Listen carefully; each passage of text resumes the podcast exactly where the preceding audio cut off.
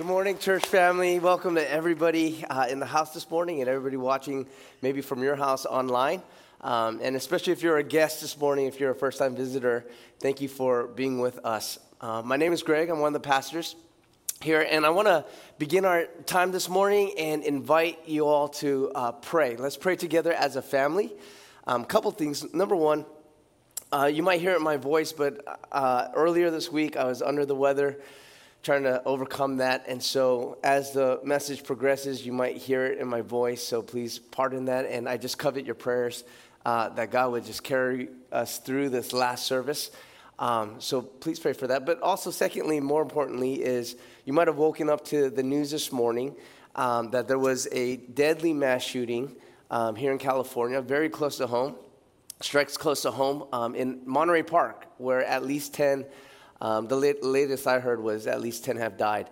And I know some of you guys have come from Monterey Park. You live in Monterey Park or maybe in the San Gabriel Valley, uh, so even closer to home for you. And so let's just spend some time this morning as a church family. Let's pray. Let's pray for God's presence. Let's pray for His justice. Let's pray for His mercy and His comfort and peace, especially to the um, victims' um, families and uh, friends, okay? So let's come before Almighty God. And I want to give you a moment just to pray quietly, and then I'll open, open us up in the Word. All right, let's come.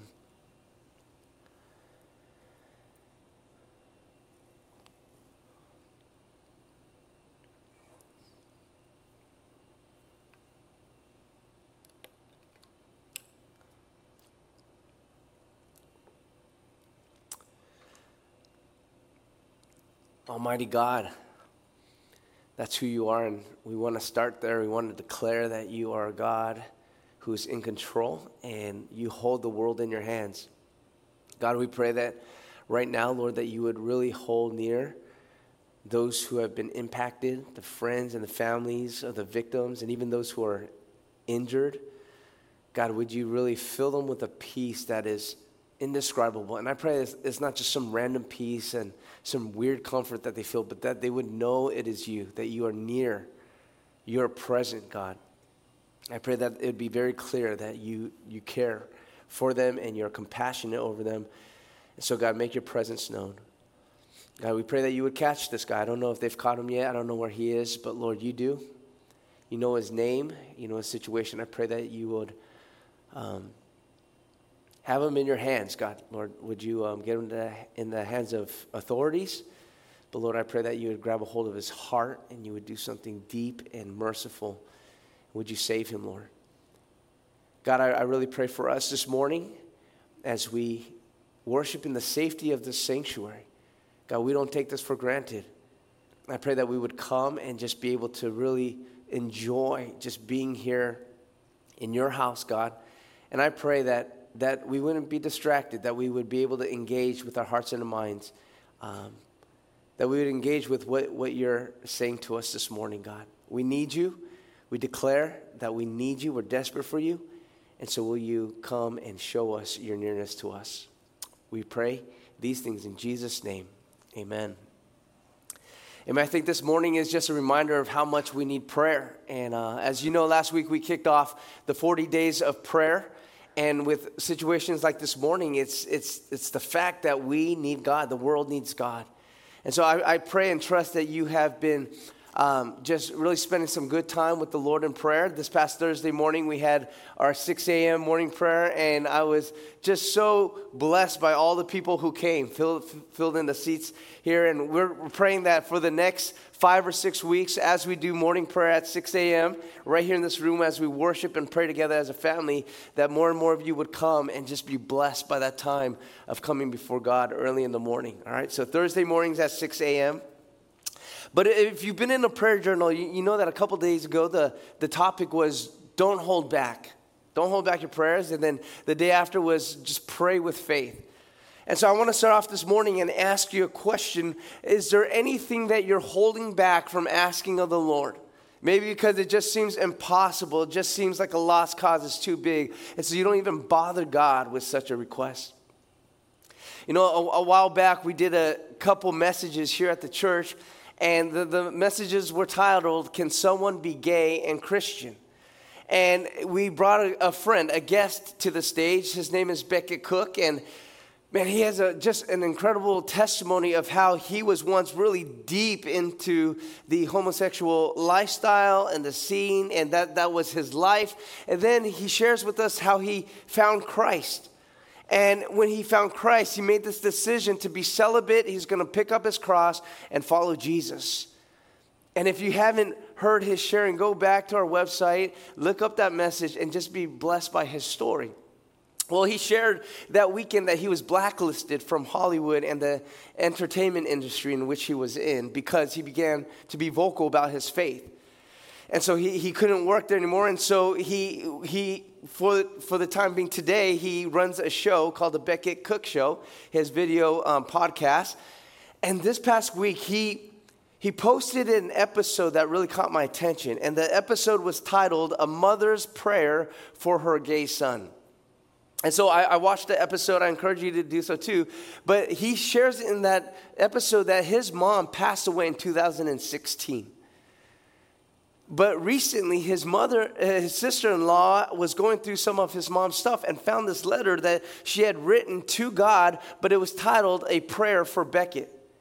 And this was a prayer she would pray to God. And as Beckett Cook is going through this letter and sharing this letter with his audience, he's just so emotional, so choked up because he's reading there's about 12 things that she's been praying for for her son Beckett, and he sees God's faithfulness to answer every one of those prayer requests.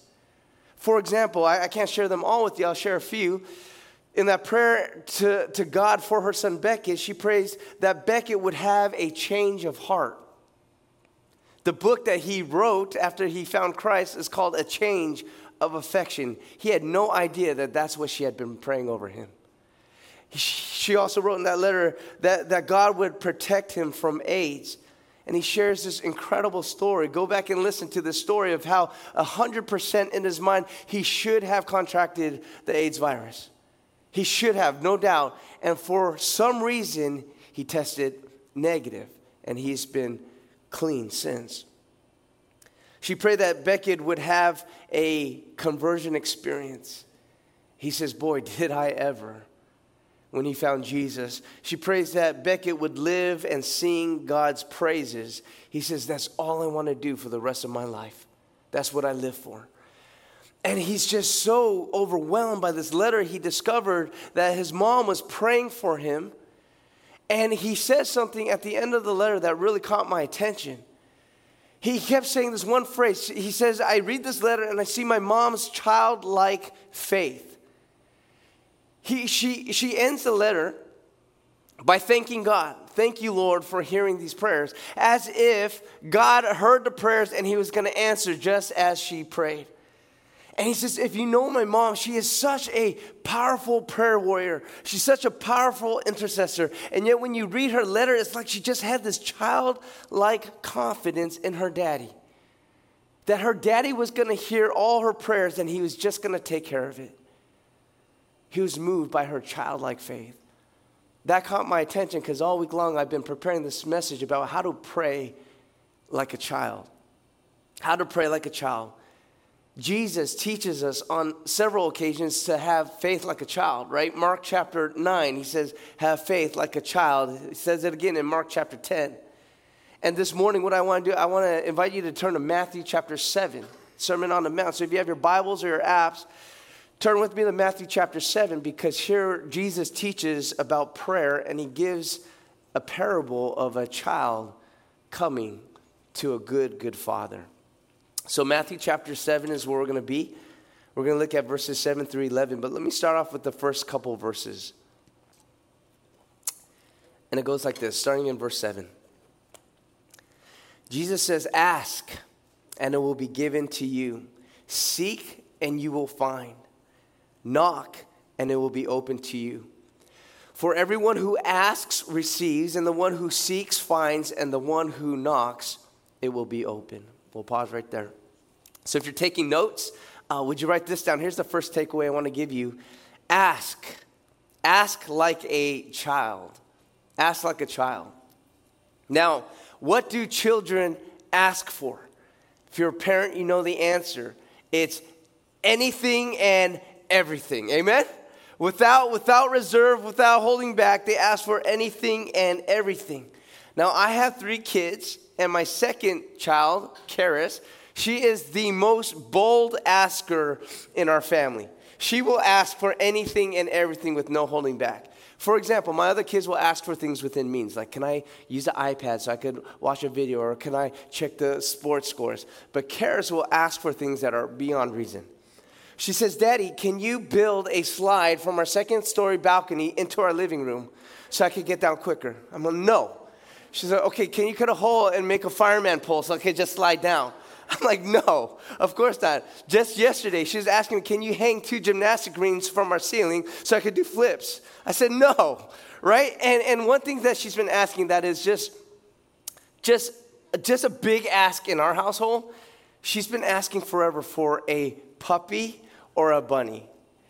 Now, for some of you guys are like, that's not a big deal. Pets are awesome. I know you guys are pet lovers. You guys have dogs. You guys have bunnies. But you have to understand in our household, pets aren't a thing. Like Monica and I, we never grew up with pets.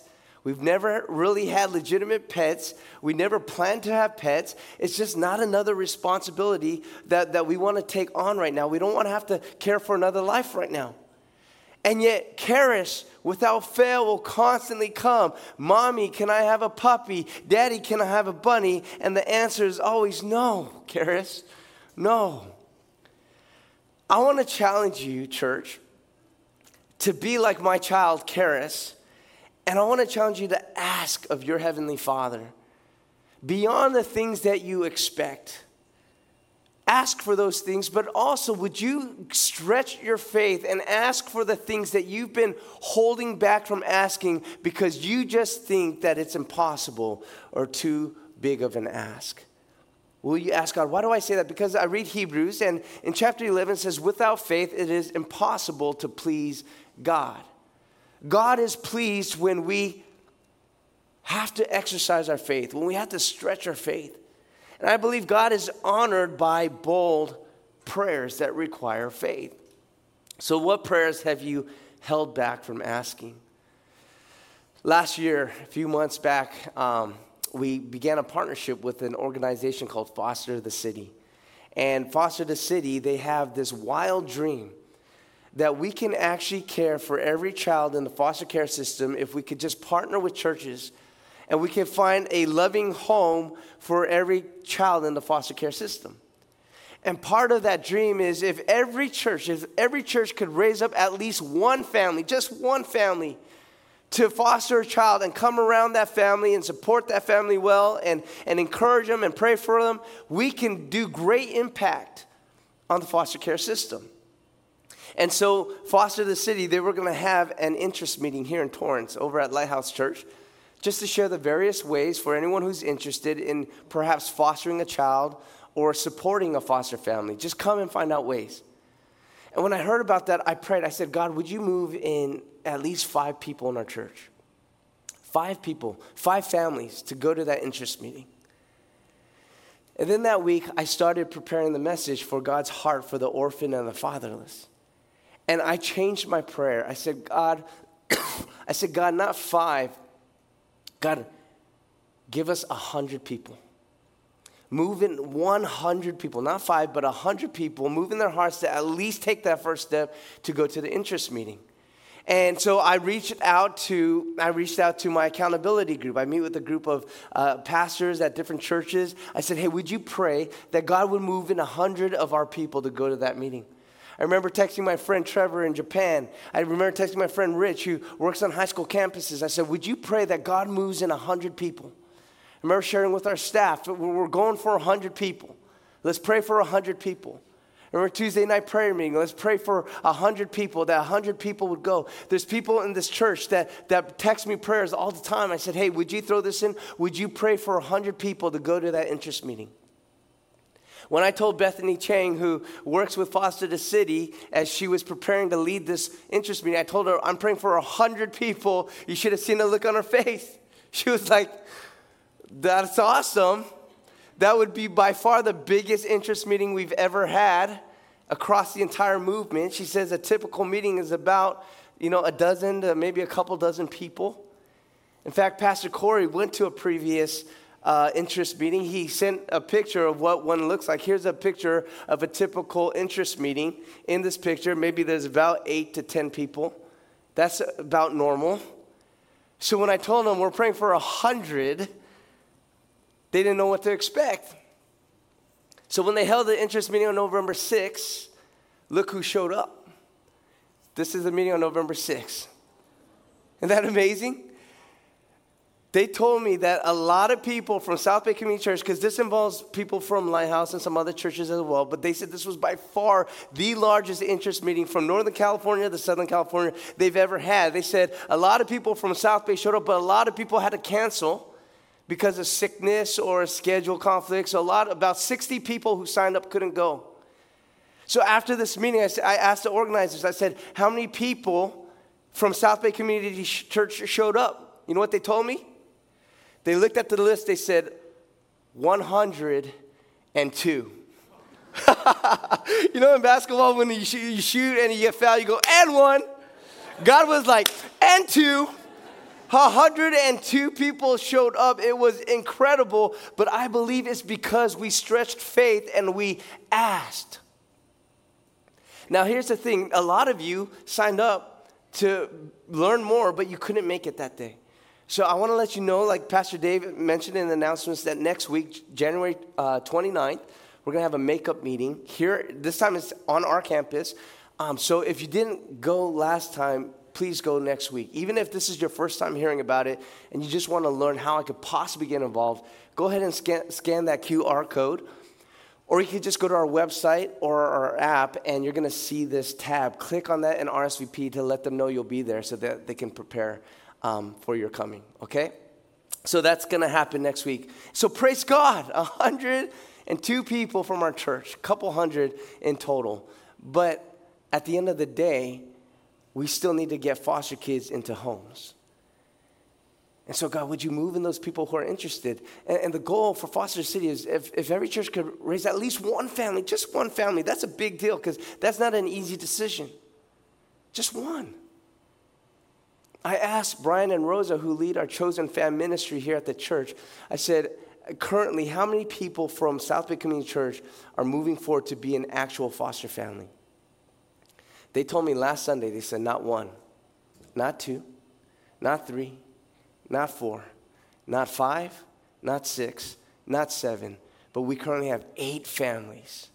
Eight families moved to care for a child in the foster care system. Some already are in the process, some have gone through all the checks, and some are just taking steps forward. But praise God for moving in the hearts of people to care for the orphans and the fatherless. That, ha- that happens, I believe, with all my heart when we ask. The Bible challenges us, challenges you. Would you ask? Would you ask boldly? Ask, and it will be given. James chapter 5, verse 17 and 18, we, we have a model that's given to us by James, and he says, the example we have is Elijah. Elijah was a prophet of God, and in verse 17, he says this He says, Elijah was a human being, even as we are. He prayed earnestly that it would not rain, and it did not rain on the land for three and a half years. Again, he prayed, and the heavens gave rain, and the earth produced its crops. That's incredible. That's supernatural. Elijah, this prophet of God, prays that the heavens was shut and there was a drought in the land for over three years. Then he prays for the supernatural to happen. God, would you open the heavens back up, send the rain, and it rains on the land? Prayer moves the hand that moves the world. He, he prays to a supernatural God. And so, what's the example here? James is saying that this legendary prophet of God who prayed for the heavens to shut, this, this man of God who prayed for the heavens to open, he's nothing special. Nothing special, really. He makes it very clear he was just a human being, even as we are. It's nothing different between you and Elijah. We, we're all made of flesh and blood, we're just human beings. And yet, this human being acknowledged the divine God. And understand, you and I, if we are in Christ, we share the same heavenly Father. We're just human beings, but we have a divine God who is able and powerful to do anything we can ask or imagine. We're just human, but He's God. And so when we come before Him, I love what Mark Batterson says. He writes this in his book on prayer. He says, he says, bold prayers honor God and God honors bold prayers. And he goes on to say, I love this God won't answer 100% of the prayers we don't pray. 100% of the prayers we don't pray cannot, will not, could not be answered because they haven't been asked. And so the challenge is would you ask? So I'll ask you one more time what seems just too big or too out of the question that you've held back and haven't even bothered God? Maybe it's a child who just seems so far away from God that you don't ever see them being Christ followers. Maybe it's an addiction, a, habit so strong that you can't ever imagine those chains in your life being broken. Maybe it's a physical setback so severe you can't ever see healing actually happen. I've been convicted this week in preparation for this to pray for my hearing again my hearing that's been impacted because of the surf injury four years ago. I'm encouraged to ask because we have a God who is mighty and able. James says in chapter 4, verse 2, he says, You don't have because you don't ask. And his big brother Jesus says, Ask and it will be given. That's Matthew 7, verse 7. We just read that. Ask and it will be given to you.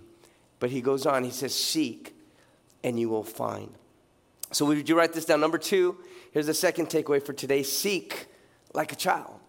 Would you seek like a child? So, my daughter Karis asks for a puppy or a bunny almost daily.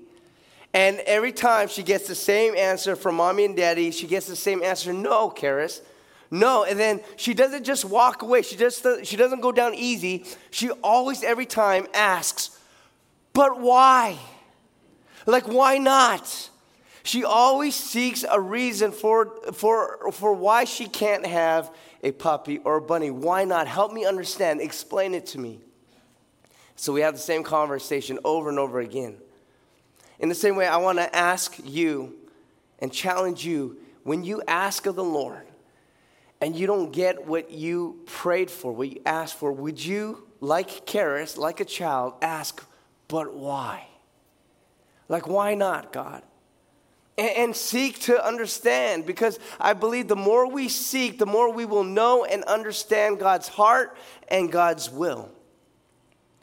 And I, have always said this, I'll say it again that prayer is not about getting what you want, it's about wanting what you get. Prayer is not about getting what you want, it's about wanting what you get. In other words, it's about learning to be content and satisfied with God's ultimate will above our own will. It's seeing that God's will is going to unfold in your life and being content in what God chooses to do. And so seek, Jesus says. Seek what? Well, I want to encourage you seek his will. And I believe you will find. So we go back to the text, Matthew chapter 7, and we pick up in verse 9. Jesus gives this little parable. He says this, which of you, if your son asks for bread, will give him a stone? Or if he asks for a fish, we'll give him a snake. If you then, though you are evil, you're sinful, know how to give good gifts to your children, how much more will your Father in heaven, who is perfect, give good gifts to those who ask him? And so Jesus is sharing this parable to make this point that our Father in heaven is a good father. He's a good daddy. Right? But but notice the way Jesus does this teaching, how he shares this parable, he, he doesn't say, if your child asks for bread, you'd give him bread, wouldn't you? Or if he asks for a fish, you'd give him fish, right? And in the same way, our Heavenly Father will give you exactly what you ask for. He doesn't teach it like that. Right? In this teaching, Jesus' example doesn't teach ask and God will give you whatever you ask for. Instead, the implication is ask, and you can be sure God won't give you something that's evil. Ask, and He's not going to give you something that's bad. And I'm wondering if perhaps He teaches it this way because Jesus is opening up the possibility and the reality that sometimes we'll ask and we'll receive an answer to our prayer that's totally different from what we asked for. But when we get that answer that's totally different, you could be sure it's not evil. See, because the reality is sometimes you'll ask for a fish, and maybe, sure, God's gonna give you a fish because God sees that that's good. But sometimes you might ask for a fish, and instead of giving you tilapia, he's want to bless you with lobster. Maybe instead of giving you a mackerel, he wants to give you mignon, filet mignon. Because he wants to give you something that's not just good, but something that's better. God may not always give you what you ask for, but if he gives you what you ask for, you can trust that it's good. If he gives you something different according to his wisdom and his will, you can be sure it's better. And if it doesn't make any sense to you, how in the world, God, is that better than what I asked for? How in the world is that better? And it makes no sense to you, can I, can I encourage you? Then seek. Seek to know His will, seek to understand His heart and when you seek, you will find. So last week, Pastor Gary uh, shared a, just a really significant announcement. Right? He said that after 30 years of being a senior pastor of this church, after much soul searching and praying, that he has uh, made the decision to hand the baton of leadership off this year. And he asked for prayers for him. He asked for prayers over me and over our church as we go through this transition. And we thank you for that. We covet that, and we ask you to constantly pray for, for us as a church. And a, a, lot of the questions I've been getting all week from people when they ask, they, they ask, they ask me, how do you feel? Like, Greg, how do you feel about that? And to be honest, there's a lot of feelings, a lot of emotions, but let me share one thing that's pretty prominent in my heart. What do I feel? I, I feel overwhelmed. I feel overwhelmed. Overwhelmed when I think back on the past 17 years and I see God's will unfold in my life. It's overwhelming. Now, why 17 years? Greg, you've only been here 10 years. Why 17? Well, let me tell you why. Because it was 17 years ago in 2006 when I first sensed the call to go into full time ministry and become a pastor. And when I sensed that call, I was excited. I was passionate about it. I wanted to be a pastor. And in the following years, I got invited, offered by four different churches to come and be a pastor. And in many cases, it was to be a lead pastor, to lead the congregation, uh, kind of like a senior pastor. And so I was so excited every time there was an invitation. Before you think I'm bragging, I'm telling you I'm not because each of these churches were struggling. It's not that they wanted me, they just wanted someone, anyone, help us. It wasn't, they had no idea who I was. We just need help. Anybody who can breathe, come. Right? And so every time I wanted to go, I was young, I was restless, and every single time Monica said, Nope. Four times she said, Nope, nope, nope, nope. And it was frustrating. I'll be honest, I, I, was frustrated because I knew as much as I wanted to go to be a pastor, I could not go if my life partner wasn't willing to go with me. And so over time, we would go back and forth, and there would be this resentment that started to build. And I'm like, God, like, why, why won't you move this mountain in our heart? Like there's a mountain and I've tried to move it and it's not budging. So all I could do was, like a child, like my daughter Karis, go, Why? But why, God? Why not? God, you're calling me to this. And I, and I remember thinking, like, this is for the kingdom. Monica, you're a kingdom killer. Like, why are you killing the kingdom? This is, that I gotta save these churches. And, and, and I just, I was so frustrated. I said, God, just you move it. You move the mountain. And the answer was no until 2012 when Pastor Gary invited me to come and join the staff at South Bay Community Church. And Monica's answer when she first heard that was, Nope, for the fifth time. And I was frustrated. But imagine that day later on where she comes up to me, unprovoked. I didn't say anything to her. She comes up to me. She says, Greg, yep, it's time to go to South Bay Community Church. Call Pastor Gary. And I was like, hallelujah, right? Like, how did that happen? Like, that was a mountain that just moved. And, and so we came on board, and as I look back, I can tell you today, I am overwhelmed to see God's sovereign will unfold in my life. To see how my Heavenly Father has protected me, I truly believe has protected me from situations which, on hindsight, I truly believe would have led me to ministry failure. Situations, churches that were struggling, some even dying, that I probably would have ended up in deep bitterness and burnout. Why? Because who was I? I had no ministry experience. I've never been a pastor. Who am I?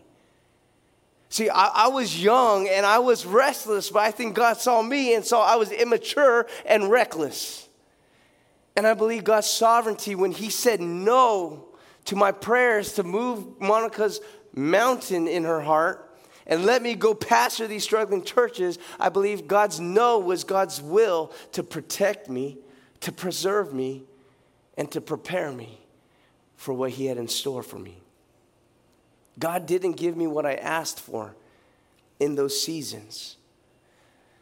But I look back now and I see that He gave me something so much better according to His will.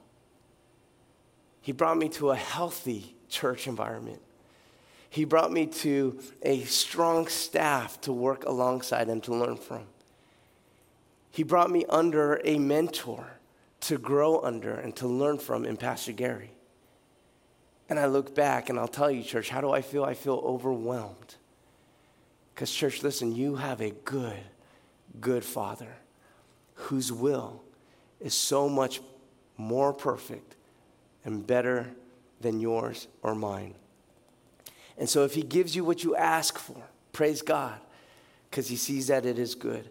But if He gives you something else that's not what you asked for, praise God, because according to His will and His wisdom and His goodness, it's better. So, understand that prayer is not getting what you want necessarily, but it's learning to want what you get, learning to be content and satisfied in the will of God, His will above yours. So, what's His will? Seek and you'll find. So, but what if I'm asking and I'm seeking and heaven's not answering? Well, Jesus goes on. He says, then knock. Knock and it will be open. And so here's the third and last takeaway. Would you write this down? Knock like a child. Knock like a child. In Jesus' teaching, you, will see that knocking often represents persistence, it represents perseverance. Right? Like in the parable in Luke chapter 11, where Jesus tells the story of a man who goes to his friend's house at midnight. And the man's already like tucked in bed, he's ready for, for bedtime. And he's standing at the door and he's saying, Hey, can I get some bread? Let me get some bread. And the guy who's in bed is like, Dude, you're crazy. Go back home. Like, I'm in bed already. And he's like, Come on, just give me some bread. And Jesus makes this point in the parable that even though he's already in bed, because of his persistence and perseverance, will he not get up and give him bread? And then Jesus goes on in that teaching, he says, Therefore, knock, and the door will be open. That's the same thing he teaches us here in, in Matthew 7 knock, and it will be open. It's perseverance, it's, it's, it's persistence in asking. And so I want to encourage you, like a child, knock. See, my daughter Karis has been asking and knocking on our hearts for a puppy or a bunny for nearly four years now. I counted the years from when she first started. That fateful puppy party that her friend in kindergarten had. For a nine year old, four years are like doggy years That's like half her life almost. She's been asking for almost half her life for a puppy or bunny. Literally, Monica and I will go into our bedroom and we'll find letters on our bed. Let me show you one of the letters. This is an actual letter she wrote. She leaves it on our pillow. I'll read it. You can't read it. I'll read it for you. It says, Dear parents, I would really very love having a furry and cute pet. I should have one. And she goes to fight her case. This is her case. I should have one because I'm very responsible, and it's okay if I have a bunny. right? That's a good argument. It's okay. Besides, it's really easy to take care of, and their poop is small, and they are calm and quiet. So please, and she signs it, your daughter Karis. We find these letters on her bed.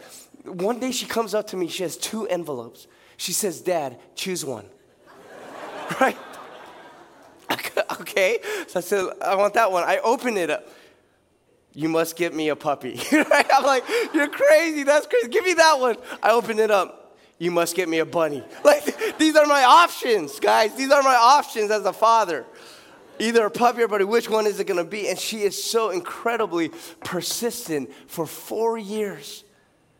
Every dinner, she's praying for a puppy or bunny. At nighttime, she's praying for a puppy or bunny. She doesn't stop asking. So this past week, she turned 10. And guess what we got? I'll show you what we got. It's a cage. It's just a cage. Praise God. It's a bunny cage. No, but honestly, you see no bunny, you see no puppy, but this is the first step in the process of, of us getting her her bunny. She's getting her bunny. Amen? Amen. Praise the Lord. Why are you so happy? Calm down. no, but if you ask Monica, we, we would tell you we're very delighted and excited, really, to be able to give her what she's been asking for. It's a great joy. Why does God sometimes hold out? Why, why doesn't God always answer our prayers right away? Why, why does He delight in persistent knocking? Why does He delight in perseverance? And I don't think it's because He's a cruel God. And He holds out just to see us beg on our knees. I don't think He's a cruel God. In fact, I, I want to suggest, I believe it's because He's a good Father. He's a good father, and there is joy and blessing in relationship and engagement, ongoing engagement. Remember last week's message, Pastor Gary shared about how prayer, the focus of prayer is not prayer. The focus of prayer is God. Prayer is not a, an end in itself, it's only a means to a greater end. It's, it's a means to experience God, to commune with God, to enjoy God, to, to engage with God. That's what prayer is about. So let me ask you this if God and man were to get into a fight, if God were to get into a fight with a human being, who would win? No contest, right? God would crush the human being. Not even a fight. Yet, isn't it interesting? In Genesis 32, there's a story of a human being. His name is Jacob. And Jacob is full of fear and full of despair. Why? Because Jacob gets message, he gets news that Esau and about 400 people are coming for him. And Jacob could only assume that they're going to kill him. And so I can only imagine that that night he's up and he's anxious. He can't sleep he's anticipating his attackers. And it says in Genesis 32 that while he's up that night, he gets into a fight, a scuffle. A, a, wrestling match with some other man, and they're fighting, and it says it goes back and forth, back and forth through the night till the break of dawn. They're fighting and they're wrestling, and at some point, I imagine that Jacob is there, and I imagine this guy's on top of Jacob, and Jacob's like, Oh my God. Like, oh my God. Because literally in that moment, he's realizing this is my God that I'm wrestling with. This is no man, this is God face to face with me. And it says this in Genesis 32 that man says to Jacob, he says in verse 26, Let me go, for it is daybreak. But Jacob replied, No, I will not let you go unless you bless me. Not letting go till you bless me. Verse 27 Then the man asked him, Well, what is your name? He said, Jacob. He answered. Then the man said, Your name will no longer be Jacob, but Israel. Your name will no longer be Jacob, but Israel, because you have struggled with God and with humans and have overcome. Then he goes on in verse 29 Then he blessed him there. He blessed Jacob. And so Jacob called the place Peniel, saying, It is because I saw God face to face, and yet my life was spared. Jacob is in this wrestling match, this struggle with God, and he blesses him. He gets blessed, and God changes his name from Jacob to Israel because of that struggle. You know why he calls him Israel? Because God was like, man, Jacob, the struggle is real. All right, cool. Let's go on. Let's go on. Let's move on. so, I'm a dad of three. All right. So, so Jacob was feeling this fear and this despair and this anxiety going into the struggle with God, and yet he wrestles with God. God blesses him. How does he come out? Full of peace, full of confidence. There's something about him now that he has a blessing of God. If you read the rest of the story, it turns out very beautifully for Jacob and those people he thought were trying to attack him. Something changed when he wrestled with God and received the blessing from the Lord. For us, church, I think there's something about wrestling with God in prayer and not giving up that blesses us.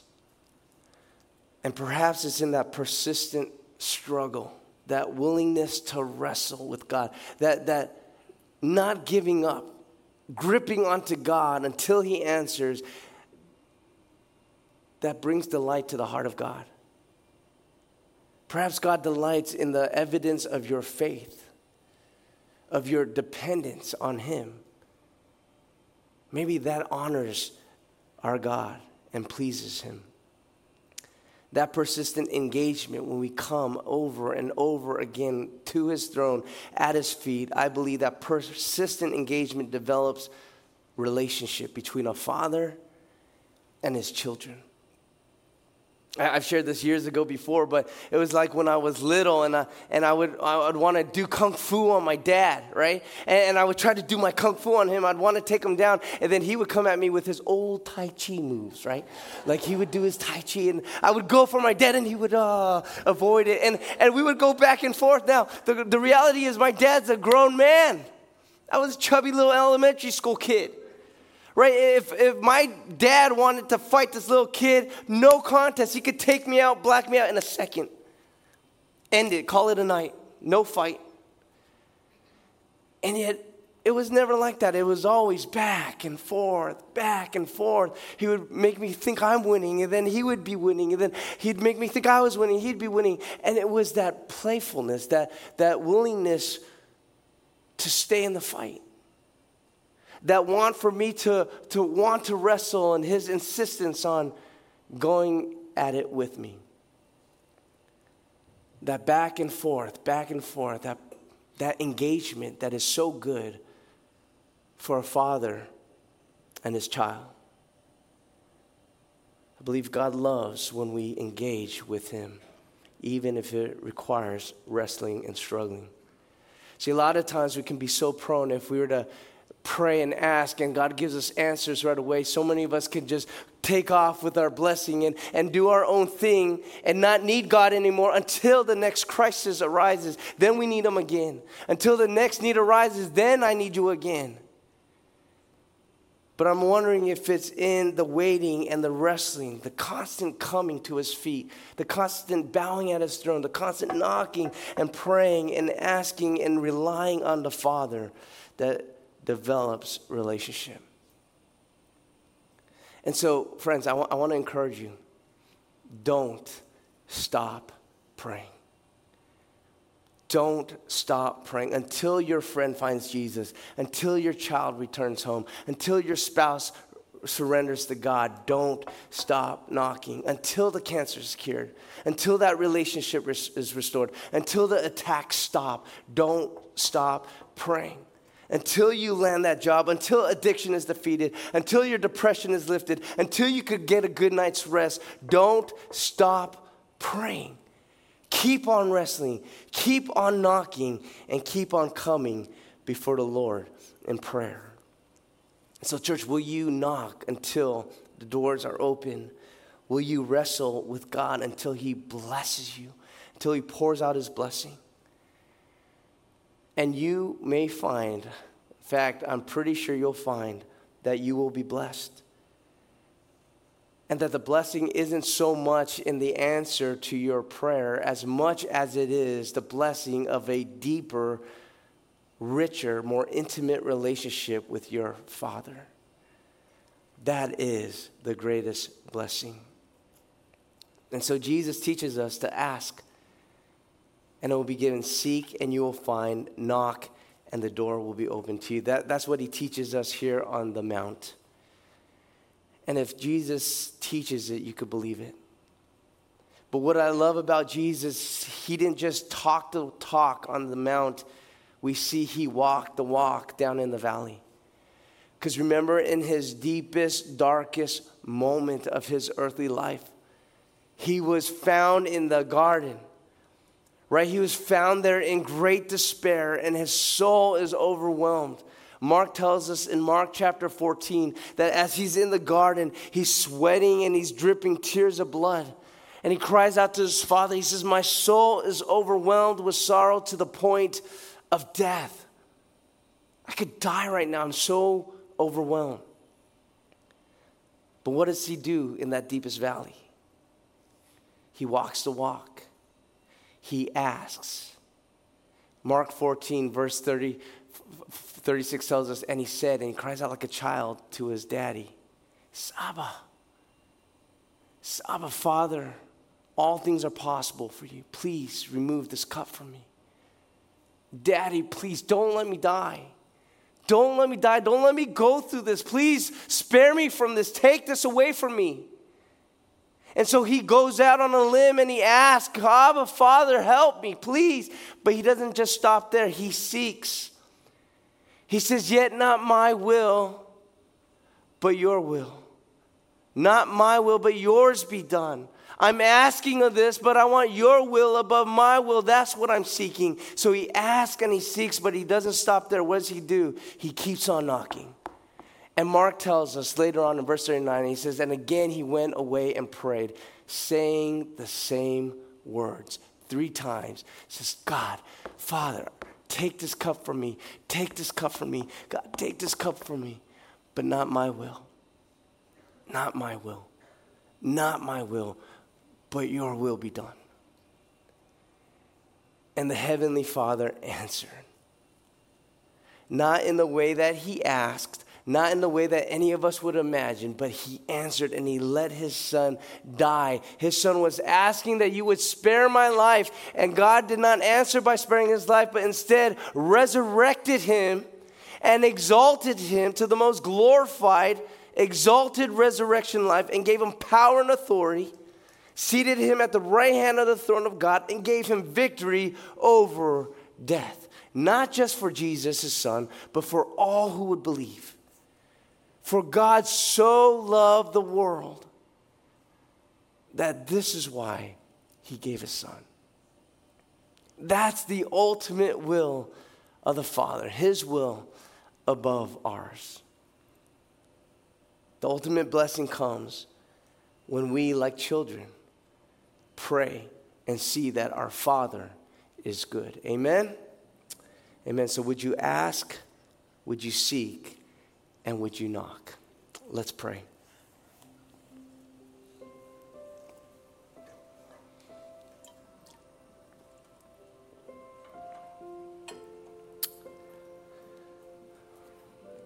And so, Father, we want to first acknowledge that you are Abba.